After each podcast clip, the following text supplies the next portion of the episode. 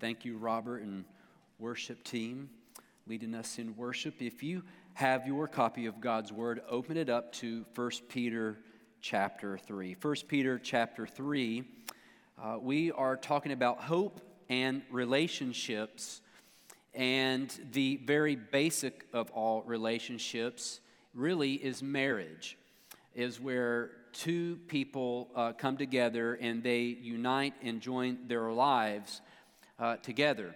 Um, found this story that several years ago, or, or uh, as this pastor is writing, he said about 15 years ago, couples were married on a roller coaster in Tampa, Florida. Who knew? Um, they wore tuxedos and evening dresses. They were wearing headsets uh, through which they could hear their vows. They were legally married on the roller coaster that day. Of course, this goes on to says, I do not know if something like that is appropriate or not, but it is a good analogy because marriage for a lot of people is like a roller coaster. There can be a lot of ups and a lot of downs, and many young couples never make it through the first down. But really, on a roller coaster, that's the best part, isn't it? You know? Uh, so that's kind of like what marriage is. A, a, a, very good analogy or illustration marriage is like a roller coaster. You, you kind of have your up, you have your downs, you have your corkscrews, you have your loop de loops, and, you ha- and you have those things. Wow, I didn't see that one coming. Uh, but marriage is a lot like that. Here today, Peter is showing us that even in this most basic of relationships, that it still should give us a sense of hope, uh, not only hope, but a sense of security. But it also just basically gives us basic living applications of how wives should be to their husbands, of how husbands should be to their wives. But even more far fetching than that, or outreaching, is that uh, how we should respond when we have other relationships in and outside of the marriage. Now, uh, not to stand in order to read God's word, we'll just read it here and get right on into the message. So here, 1 Peter chapter 3, verse 1, it says this Wives, likewise be submissive to your own husbands that even if some do not obey the word, that's talking about husbands, if they don't obey the word, they without a word may be won by the conduct of their wives, when they observe your chaste conduct accompanied by fear. Do not let your adornment be merely outward, arranging the hair, wearing gold, or putting on fine apparel. Rather, let it be the hidden person of the heart, within, uh, with the incorruptible beauty of a gentle and quiet spirit which is very precious in the sight of God. For in this manner, in former times, the holy women who trusted in God also adorned themselves, being submissive to their own husbands. As Sarah obeyed Abraham, calling him Lord, whose daughters you are, you are if you do good and are not afraid with any terror. Then, verse 7 Husbands, likewise dwell with them with understanding, giving honor to the wife as to the weaker vessel, and as being heirs together of the grace of life, that your prayers may not be hindered. So, Father, your word is here before us. Uh, may we listen to the Holy Spirit as He teaches us this morning, so that as we hear what He teaches, we will put it into our hearts and minds, and not only keep it there as a reservoir of knowledge, but Father, put it into action, making it wisdom so that as we go out and we live our lives, we're just living your word. So, Holy Spirit, teach us. This is your time, for we ask and pray in Jesus' name. Amen. All right, church family, if you have pen and paper, let's start off with an outline this morning. As kind of is our custom here, number one is this is our submitting lives give and show our conduct from God. That our, our lives, as we are being submissive in relationships, uh, will show and give and show where we get our conduct from. And that conduct really does come from God. Now, Peter is talking about one of the most basic relationships that we have in the world today.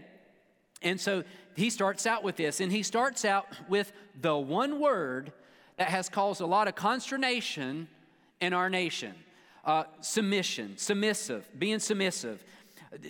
First off, we have to understand that in any relationship, uh, be it in the government, be it where you work, uh, be it with friends sometimes, and that can change, and also in marriage that there are different roles that are played and, and, and let out. There usually is in a relationship, there is a leader and a follower. Amen. That's how it can happen. When if you let, let me give you a basic understanding that when you go into the military, I promise you, there is a leader and a follower. And once you go into the military for the first time, I can promise you, when you first get in there, you are not the leader. And they will correct you really quick that you are not the leader, they are. And basically, they will whip you into submission. How many of you can speak of that personally? Raise your hand if you served in the military. You know what I'm talking about. You did. You had your first basic, real, true fear of God when you showed up for basic training, and your drill sergeant, your, whoever was there, they, they told you we're in charge you're not. Uh, there is usually a chief and a whole bunch of Indians, but you, you, you can't, you, you know, they always say that you can't have a whole bunch of chiefs. You, you got to have somebody to follow.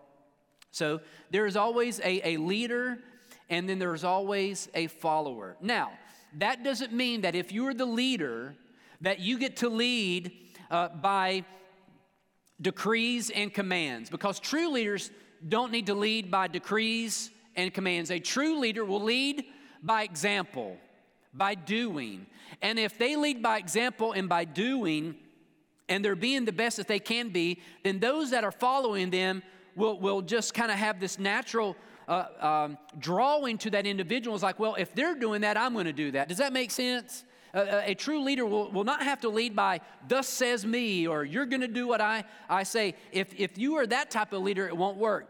Uh, in, in these relationships, if you are dictatorial, in that it, it will fail. And the same way in a marriage, husbands, you do not have the right to be a dictator.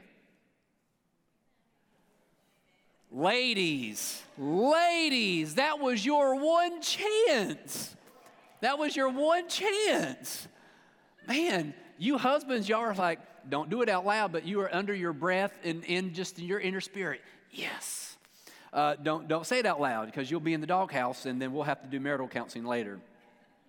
But Peter is reminding his readers that in the covenant relationship of marriage, there is a follower and there is a leader. Now, Paul would also mention this as well in Colossians 3:18, wives submit to your husbands as is fitting to the Lord and then that's key, as is fitting to the Lord. That as we come together in marriage, there is a, a leader and a follower. But as is fitting to the Lord, let's, let's camp there for just a moment in Colossians 3 18, as is fitting to the Lord. Did you know that in your relationship with Jesus Christ, there is a leader and a follower? And I can just go ahead and tell you on authority of God's word, we are not the leaders, we are the followers, okay? And if you want Jesus, I mean, yes, and, and if you want Jesus to be the real leader of your life, I mean, really 100% sold out that He is, then get off the throne of your heart and let Him have a full seat, right? Saw a great skit one time um, at a church, and they had a really good drama uh, team, and uh, they had a stool up here, and they had one guy playing Jesus and one guy just playing the average Christian. And you have uh, it was a, a, girl playing the average Christian, and you had the girl and Jesus fighting over who got to sit on the stool, you know, and, and Jesus couldn't get all the way on because she kept moving him off. And at one, one point, Jesus said, I'm kind of half cheeking it here. He goes, I like to sit all the way down. He goes, If you will let me sit down all the way on the stool, in essence, all the way on the throne of your heart, your life will be better. Amen. Ever seen the license plate? God is my co pilot, did you know that that is probably the, one of the most ungodliest license plates I've ever seen in my life? Now, if some of you are saying, He's talking about my car, if you have that on your car, I'm not talking about you. First off, God is the pilot. Just step back into first class and enjoy it. I mean, He's going to, even if you go through turbulence, He'll say, This is Captain Jesus. I have this. Let Him guide you through that, okay? There is a leader and a follower. We are the follower. Jesus is the leader. In the same way, it's true in marriage. It, God has given us different roles. And as we have these different roles in marriage, it does not mean that the wife has lost any of her personhood. Now, what is, what is personhood? You as a human being, all that you are, that in the eyes of God, men and women are equal in the eyes of God as a person. When Jesus died for humanity, he died for everyone, not just men, not just women, but he died for everybody. When, when uh, you got saved, God saved all of you. He didn't save men more and women less. Does that make sense? That has nothing to do with your personhood, but in roles, we have different roles. Men, I'm gonna give you a chance to say amen. Aren't you glad, men, that God did not give us the role to birth babies? Right, I'm telling you, praise the Lord, because if that were to happen, there'd be no children. It would just ended with Adam. And uh, humanity would have ceased, only two people that ever lived. Uh, but, um, but He's given us different roles. We, we have different roles and different functions. And so it says that women or that wives are to be submissive to their husbands. Now, ladies, I know that you have no problem submitting to your husband when your husband's following Jesus. When they're serving God, studying His Word, and praying, and they lead you to do the same, you have no problem following your husband when he's doing that, right? It's when the husband's not doing that, it makes it difficult. It makes it difficult to honor him, and in so doing, makes it difficult to honor the Lord. But when a husband is trying to do his best to follow God, ladies, then just uh, submit to him and let him lead. Uh, let him lead and, and do that lovingly because then you show that you're a team effort. Now, notice what else can happen. That if you submit and you do it well, it says that even if some do not obey the word, the word of what? The word of God. If some do not even obey, they without a word may be won by the conduct of your lives. So there is the submitting conduct that we get from God. You show that you have this submissive conduct because it will show and also give to Him and let Him understand that your conduct is coming from God. That there are those occasions where, for some odd reason, in the course of a marriage, that a husband might drift from God, or even this, that a wife could drift from God. And then the husband's conduct needs to, to show and lead her where she needs to be. And that a wife's conduct will show and lead her husband where he needs to be. Does that work? Yes, because we'll see it here in just a moment in the Word of God. Uh, but that, is, uh, that, uh, that can uh, be the case uh, with this. Uh, matter of fact, I heard this one pastor say one time, he goes, when he used to do marriage counseling, the number one complaint that he would get would be that husbands are passive. She'd say, My husband is a go getter from the word. Uh, he goes when it, when it comes to business. He is highly motivated and energetic. He takes on the world with a vengeance. He even takes on his sports with a vengeance. He is incredibly active in taking the initiative, but when he comes home and when it comes to the spiritual matters, he becomes passive. Sometimes he resents my spiritual growth as a wife. He resents it and he is jealous of it. He even puts me down, and that's really sad. Wives, if that's you, you continue to stand your ground and to be that godly woman that God has called you to be to win your husband back. Maybe even back to the Lord. Maybe he's drifted, or maybe you're at the point where you're married to someone who is not a believer. You keep being that faithful, quiet witness and watch him come to saving faith in Jesus Christ. Amen? Amen. So we, we see that. Paul would even tell us this in 1 Corinthians chapter 7 uh, of this kind of this quiet conduct in 1 Corinthians 7, verses 12 through 16. But let me just kind of point out some verses here in this passage. And it says, And a woman who has a husband who does not believe, if he is willing to live with her, let her not divorce him. For the unbelieving husband is sanctified by the wife, and the unbelieving wife is sanctified by the husband. Paul is saying in a little bit different way there, but saying the same thing if you are in a relationship and your husband's not following the Lord, or even if your wife is not following the Lord, you continue to follow the Lord and don't berate them and beat them over the head with your Bibles like you're not doing what God told you to do. You be that example. You show them Jesus through your actions and even through your words, saying, I love you, I appreciate you, thank you, but even more so through your actions and let them see Jesus through you. Does that make sense? Because that's what we need to do. Uh, it is so easy now that when you are in a marriage or when marriages happen, and literally when you are on that roller coaster and you get to about the third fall, then it just seems for some odd reason it just falls apart. But it shouldn't be the case. It should be in the hard times of the relationship of the marriage. That's where you grow closer to God and closer with each other. Because really in the marriage, there's three people, right? Jesus, the husband and the wife. And when the storms of life come, you know, batten down the hatches, get down in steerage, so to speak, hold each other, and let Jesus captain the ship. And he'll get you to safe harbor.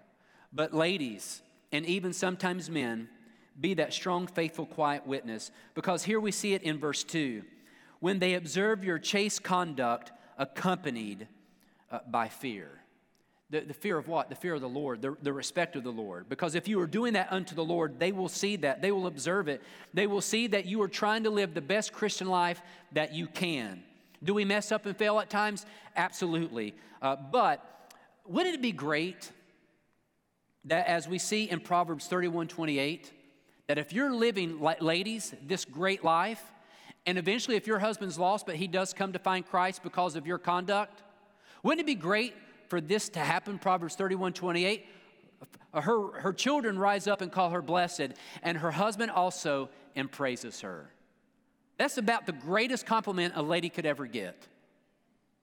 That the people around her, because of her, not to mean that you're just so demure and humble and, and that you've been beaten to submission, but know that you're this proud, confident Christian lady. And sometimes, men, you kind of have to do that too if your wife's not living to the Lord, but you're just that proud, confident Christian and you've been being, being the example for Christ where you are in that place, in that mission field of your own home.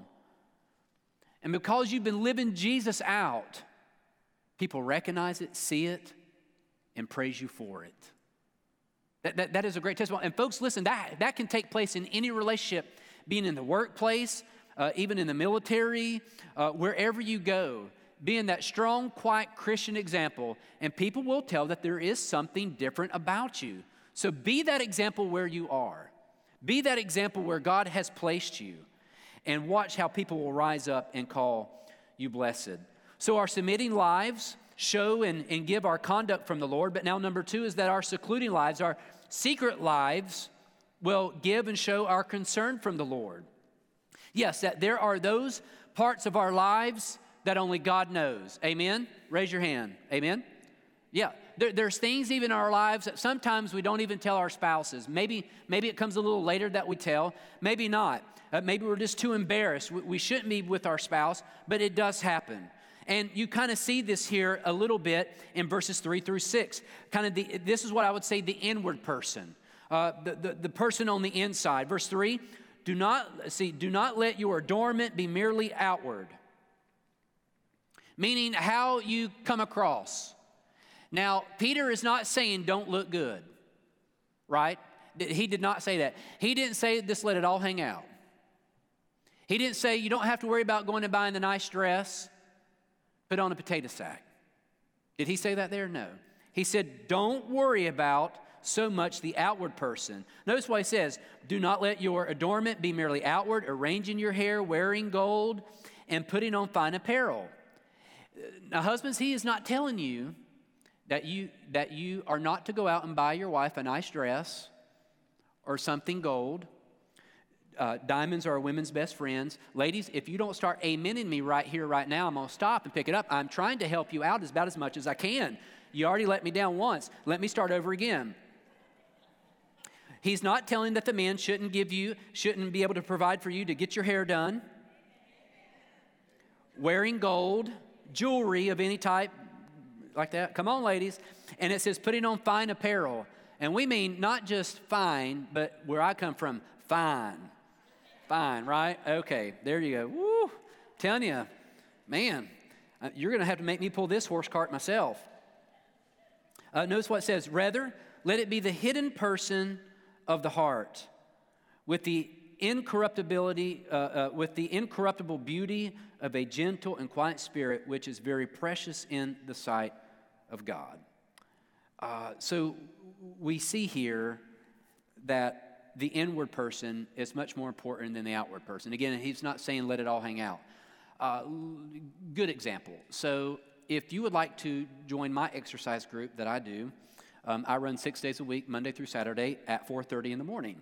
Why 4:30 in the morning? Because it's not raining and it's very cool. Uh, just so you know, my routine is I get up right out of bed. No, I do not take a shower and I do not comb and hairspray my hair to go out for a run. It's right up out of bed. And, and I don't care at that time in the morning because no one's out there looking and watching me, except for the toads and every once in a while a snake, and just this past week a possum that I saw. I thought it was a cat at first in the neighbor's driveway. It was a possum, caught me by surprise. Uh, just yesterday, usually on Saturdays, I get up and run around between 8 and 9, and my hair is kind of, you know, all whatever. It looks like I kind of have half of a mohawk and half of my conservative 1980s hairstyle going on there. But I, I don't care. But I do care that when I do get home, I do shower and, and I do change in order to be presentable wherever I need to go. Does that make sense? I mean, th- there's a time where, you know, um, th- th- there, there is a time when you need to look good for either or husbands. That doesn't mean that you can come home and put on your stained t-shirts with two rips on it and call it your church shirt because it's holy. She don't want to see that either. Uh, but that we do take the time, that we do, we, we do our best. But it's the inward person that really matters. Isn't it amazing that you can see some of the most attractive people in the world, but they're really the ugliest? Because when you begin to know them and that inward person begins to come out, they're like, I don't want to be around that person. And actually, and then what we would say their good looks actually becomes their bad looks. Yeah, we're not, Peter's not saying don't look good, but Peter's saying if you're going to focus on one of the two, focus on the inward person because that person's going to shine forth even better than jewelry, a dress, or a hairdo. And that's for men and women. But we're, we're talking uh, to ladies here. Ladies, do that because you're going to, through this inward person that you are, you're going to win them back to the Lord. You're going to win them uh, to uh, to a saving relationship with Jesus Christ. And we really see it there. Here's the real reason why ladies or even men in any relationship, if you are the follower, we're talking about the follower of the relationship, if you do this, why? The last part of verse 4, which is very precious in the sight of God. How you act is going to be displayed in how you look. And when we are acting Christ like, then we look Christ like. But if we act like Satan, then hello, we begin to look like him. And we don't want to look like the devil, do we? We want to look like Jesus. We want to be like Jesus. Uh, we want to live for him. And so we have to make sure that the inward person that we're focusing on that one, making sure that the inward person is being adored, uh, adorned in the best possible way so that why? So that God sees us precious in his sight not unto salvation, but from the salvation. And this takes daily, constant work. Just as if you are trying to stay fit and stay healthy, it takes daily, constant work. If you want to look good, it takes daily, constant work. We all get into those routines. You put on lotion or whatever, you put on all this other stuff. And men, you know you do it too. And we, we put hairspray in our hair and do all that. We put on cologne, we put on nice clothes. That's daily, constant work. Well, your daily, constant work should be more involved with your daily, constant work in your growing relationship with Jesus Christ. Amen? It needs to do that. And so, as we are working on the inward person, then God finds that pleasing uh, in His sight. And not only that, but it helps you when you share the gospel. Because if you're allowing your inward person to be changed from the inside out, then you are a greater witness for the gospel of Jesus Christ. People see the difference. People see that there's a difference in you and a change in you. And they're going to want to inquire wow, what is it about that person? What is that kind of divine charisma that they have? I want to inquire about that. And then you get the opportunity to share the life changing gospel of Jesus Christ with that individual. But no person wants to hear, an, uh, hear the gospel from an individual. It looks like they hoovered maneuver a lemon for 10 years. Pastor, what is that? Where you look like some, I mean, you, you, you, are just hateful, right? Does anybody like to talk to a hateful person? No. We like to talk to joyful, smiley people. Joyful, smiley people. And as Christians, we need to be happy, clappy, not frozen, chosen. If you're frozen, chosen, get defrosted. But, but let the inward person of who you are on the inside let it shine forth. Because when you go knocking on doors and you're inviting people to church, which is better? I mean, if let's say that you're on the inside and you have a believer and they greet you, uh, do you want to be greeted with something like this? Or you're going to get your, your nose bent out of joint, the person who's looking like that. Because no one wants to answer the door to someone who kind of looks half disheveled and whatever else. And so we as believers, we need to put our best foot forward, but that starts with the inner person, not necessarily with the outward person. So women do that, and you do a great job of that. And now, as we talk about the inward person, showing where we get this concern from, look here, then uh, Peter gives us examples of this. In verses 5 through 6, he tells us about Sarah. It says, For in this manner, in former times, the holy women who trusted in God also adorned themselves, being submissive to their own husbands. Now, how did they adorn themselves? Not necessarily so much on the outward, but on the inward. It says this, And as Sarah obeyed Abraham, calling him Lord, I am not telling you, husbands, that when you get home today, you are to tell your wife, You've got to call me Lord. Uh, you are liable to have half of your teeth knocked out of your head uh, that won't be good. Uh, then she's going to have to puree your food for you. No, but she will give you respect. Uh, she will do that because you are following hard after God. Now, think about Abraham. I mean, he's the father of the Hebrew people. He's one that we look up to. Uh, was he was he an altogether at all times a good character? No. And neither was Sarah. We do remember at one point in their lives, in the account when you read of them in Genesis, that Abraham and Sarah got before God a little bit, and Sarah took matters into her own hands and thought, well, I'll give Abraham a son through my maidservant Hagar. And she told Abraham, said, Abraham, I know I'm your wife, but I'm going to let you sleep with another woman. Abraham should have been smart enough to say no. But men sometimes are boneheaded. And he said, Sure. Well, who made the mistake? Both of them did. She should have never offered another woman to her husband, and he definitely should have said no. Uh, said she should, I mean, even when she said, "Hey, I have this great idea," uh, it wasn't a great idea, and uh, so it didn't work out. Even to the point that it gave a lot of consternation in the home that after Isaac was born, Hagar and Ishmael, uh, which was the son that was produced out of this relationship, Hagar and Ishmael would make fun of Isaac, and Sarah couldn't take it anymore and went and complained to Abraham until Abraham finally submitted to her and sent Hagar and Ishmael on their way. So uh, they, they weren't altogether good, but for the most part of their marriage, she followed Abraham. Followed Abraham to the point they left their hometown, they went to a foreign country. Uh, at, at one point, they were down in Egypt and she almost became Pharaoh's wife and then came back. She followed him everywhere. Wherever he led, she went. She was the follower, he was the leader but she followed him because she was following God. And then in turn, she has a great place of reference in the Hebrew people because she respected her husband, but more than that, she respected God. So not only is our submitting lives, uh, they, uh, they give and show our conduct from God, and our secluding lives or our secret lives uh, give and show our concern from God, but also, too, that our serving lives give and show our charity from God. Now, husbands, I want to talk to you this morning. Ladies, you're off the hook now. But again, this is, can be vice versa.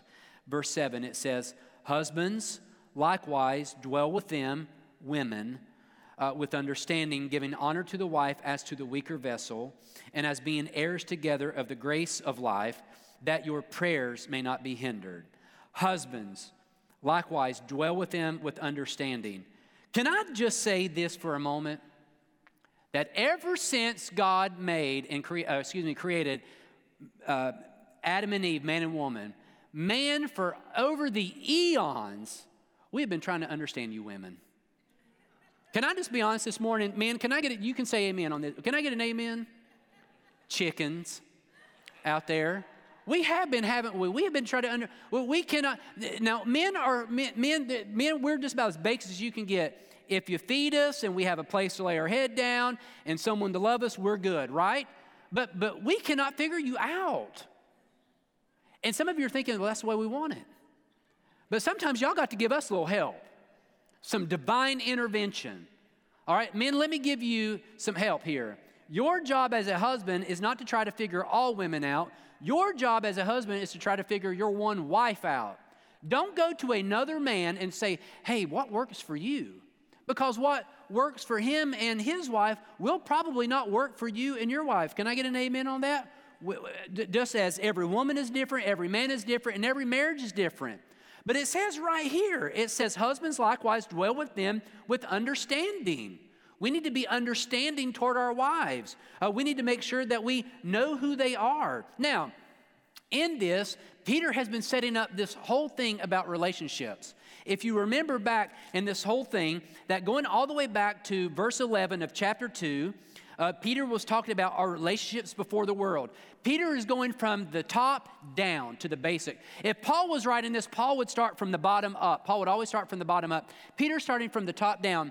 As believers in the world, we need to make sure that we have a good relationship with the world.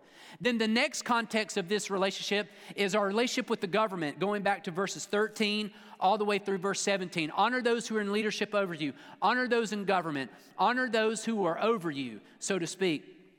And then, if you remember going back to verses about 18 through really about verse 25, it was our relationship with our employers that he talked about master and servants, but in our context, it would be employer and employee how we relate to our employer. If you're the employer, how you relate to your employees is just as vital. And now we get to the basic of all relationships between man and woman. And it is our job as husbands to understand the one woman God has brought us together in covenant marriage love relationship with.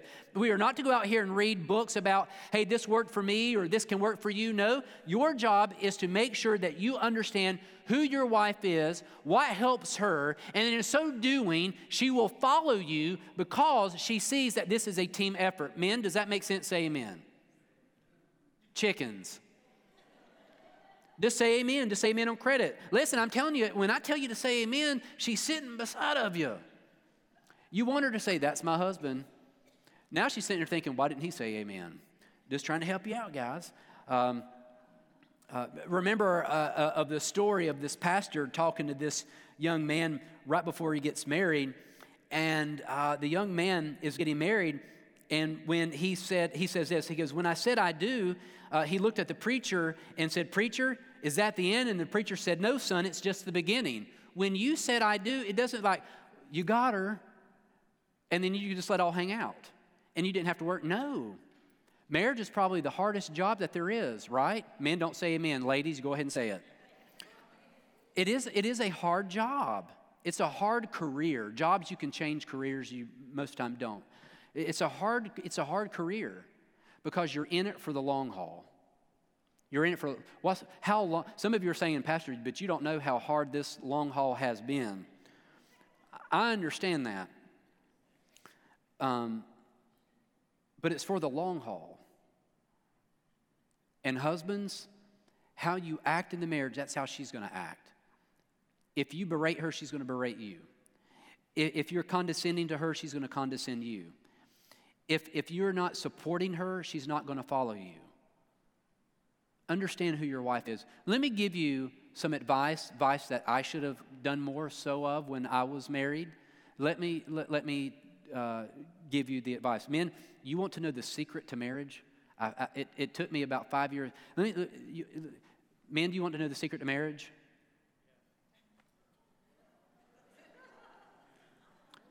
Hey, ladies, that's y'all's problem now. Go, go ahead and take it. Men, do you want to know the secret to marriage?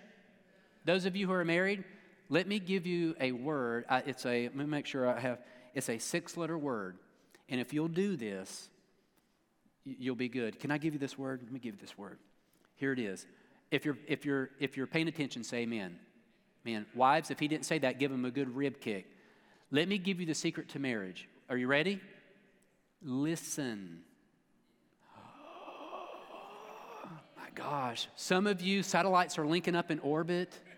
Some of you are like, oh my gosh, that's the most profound wisdom I've ever heard. No, listen. Li- listen. We as men don't listen. Sometimes when our wives speak, it's like there's a hole from this ear all the way to the next ear and it just goes right out. I always wondered, being married, how can a husband sit there and watch TV and she's talking and not hear a word she says? I, I know, right? Because, ladies, haven't you said, What do you think? What? You're sitting there like that. We don't know, but li- listen. You want to be understanding toward your wife? Listen to her. I don't know what she likes. Every time I buy her something, it's always the wrong thing. You want to know why it's the wrong thing? Because you didn't? Ladies? There you go. Man, I'll take this on the road. We don't listen. We don't listen. To be understanding. Notice this. And then when we listen to what her needs are, we are able to give her the honor that she needs.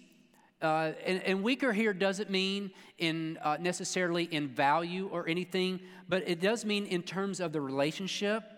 But notice this that if we were to do all these things, it says, and as being heirs together of the grace of life, that if anything else that you want to understand your wife, and ladies, that you understand your husband, and that you're working with this together and working in this together, remember the one thing that both of you are heirs.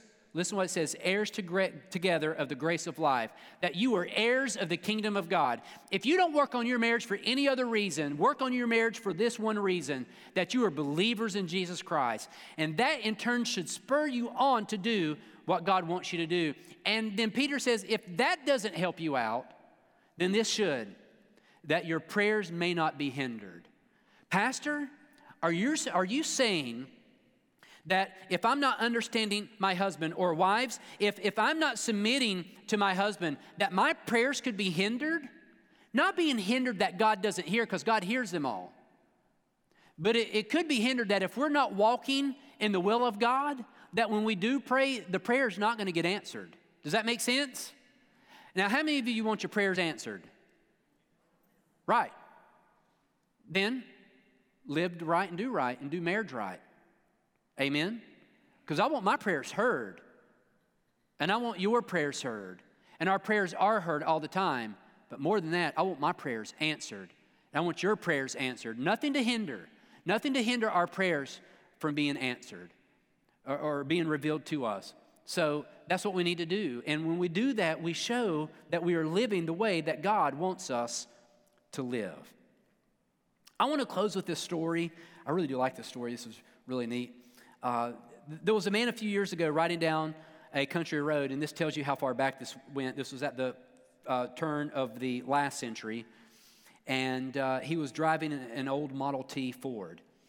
He had some car trouble, and the car just finally sputtered and stopped, and he couldn't get it started again. His uh, wife was with him, and a stranger came along and asked him what the problem was, and he said, I don't know, I, I can't get it started. So the stranger said, Well, let me take a look at it. He went back to his own car, got a few tools out, made a few adjustments to the Model T, and it cranked right up. Then the man said, How did you do that? And the stranger said, Well, I'm Henry Ford. Hope in your relationship. God is the Henry Ford of our marriages. And God is the Henry Ford of all of our relationships. You want hope in relationships, knowing that there's someone with you or to know that things are going to work out? Then call the Henry Ford. Call on God. Not only that, folks, read the manual and it will work out. And you will have hope in your marriage that you've never had before. You'll see your marriage prosper. You'll see your relationship with your boss or with your employees prosper. Pray for our country so that we can see our country prosper, not necessarily monetarily, but spiritually, folks. If we can get the spiritual side of our country right, then everything else will work out. Hope in relationships. Call on the one who made it. And if we call on the one who made it, he'll be the one that can fix it. With every head bowed and no one looking around this morning, Maybe those of you who are here married, maybe just do an altar call this morning. Husbands, this is going to be on you. Maybe bring your wife down and pray over her at the altar. Just come down and just like, let's, honey, dear, sweetie, let's just go down the altar, let's pray. You do that here in just a moment. To get that relationship back where it needs to be. Maybe your relationship's doing really good. Hey, never hurts to pray. Never hurts to maybe just kind of bolster it up a little bit with prayer. So take time, bring your spouse down, pray.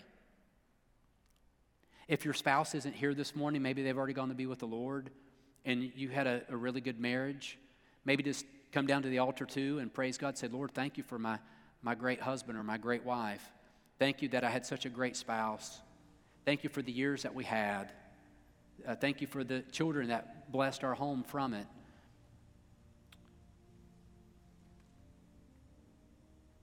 But maybe, just maybe this morning, you are here and you don't know the Lord. And it is my duty and privilege to tell you you need to become a child of God. You need to be saved. That's what we call it. You need to be connected with Jesus. And so, if you don't know Jesus this morning, that if you were to die right now and you're not 100% sure that you would go to heaven, please listen to what I have to say. There's a God in heaven, his name is Jesus, and he loved you so much that he came here and he lived with us, with human beings on this earth. He showed us the face of the Father, he showed us the goodness of the Father, and he really showed us how much the Father loved us. He showed us so much of how God loved us that he was willing to die on a cross to take your sin and my sin and make it his own sin. There he died on that cross and he was buried, and three days later, because he told people that if people would believe in him, he would give them eternal life. So when Jesus was raised three days later, he validated everything that he said. And so, my friend, this morning, if that's you and you don't know Jesus and you want him to be the Lord and Savior of your life, we're going to sing a song here in just a moment. And as we sing, we have our counselors and they're making their way to wherever they need to be. And as we sing this song, and if that's you and you want Jesus, I'm going to ask you to do something very courageous. I want to ask you as we sing, you walk down the aisle and speak to one of these counselors here at the, at the heads of the aisles this morning. And they'll tell you what it means to really to follow Jesus. Maybe you want to join our church. This is a great time to do it as well. And you would do the same thing, be courageous, stand up, walk down the aisle, come to one of the counselors and say, Hey, I want to, want, I want to join Downtown Baptist Orlando. Our whole mission at this church is to connect Jesus with Orlando. Some of you are like, wow, that's a lot of people. Yeah, but I have a great and big God, and I know that He can do that. But we want you to come and help us. So if that's you this morning, you want to come join our church, please do. So, Father in heaven, this morning, this is your invitation. Maybe couples want to come down and pray. Maybe others want to come down and say, Lord, thank you for the spouse that I had as the time that you gave them to me. Maybe others need to come down for salvation or to join. But Father, during this invitation, may you lead and may we respond in obedience. For we ask and pray in Jesus' name. Amen. Would you stand? Would you sing? Would you respond this morning? Just as I am without one plea, but that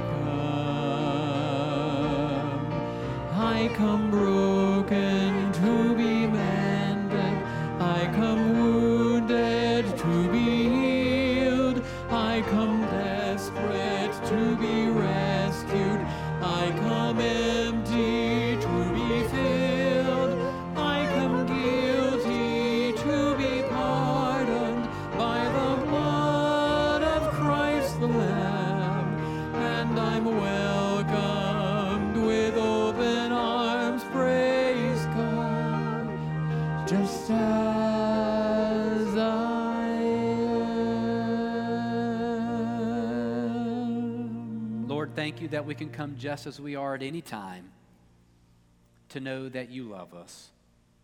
And so we give you honor and glory, and we pray in Jesus' name. Amen.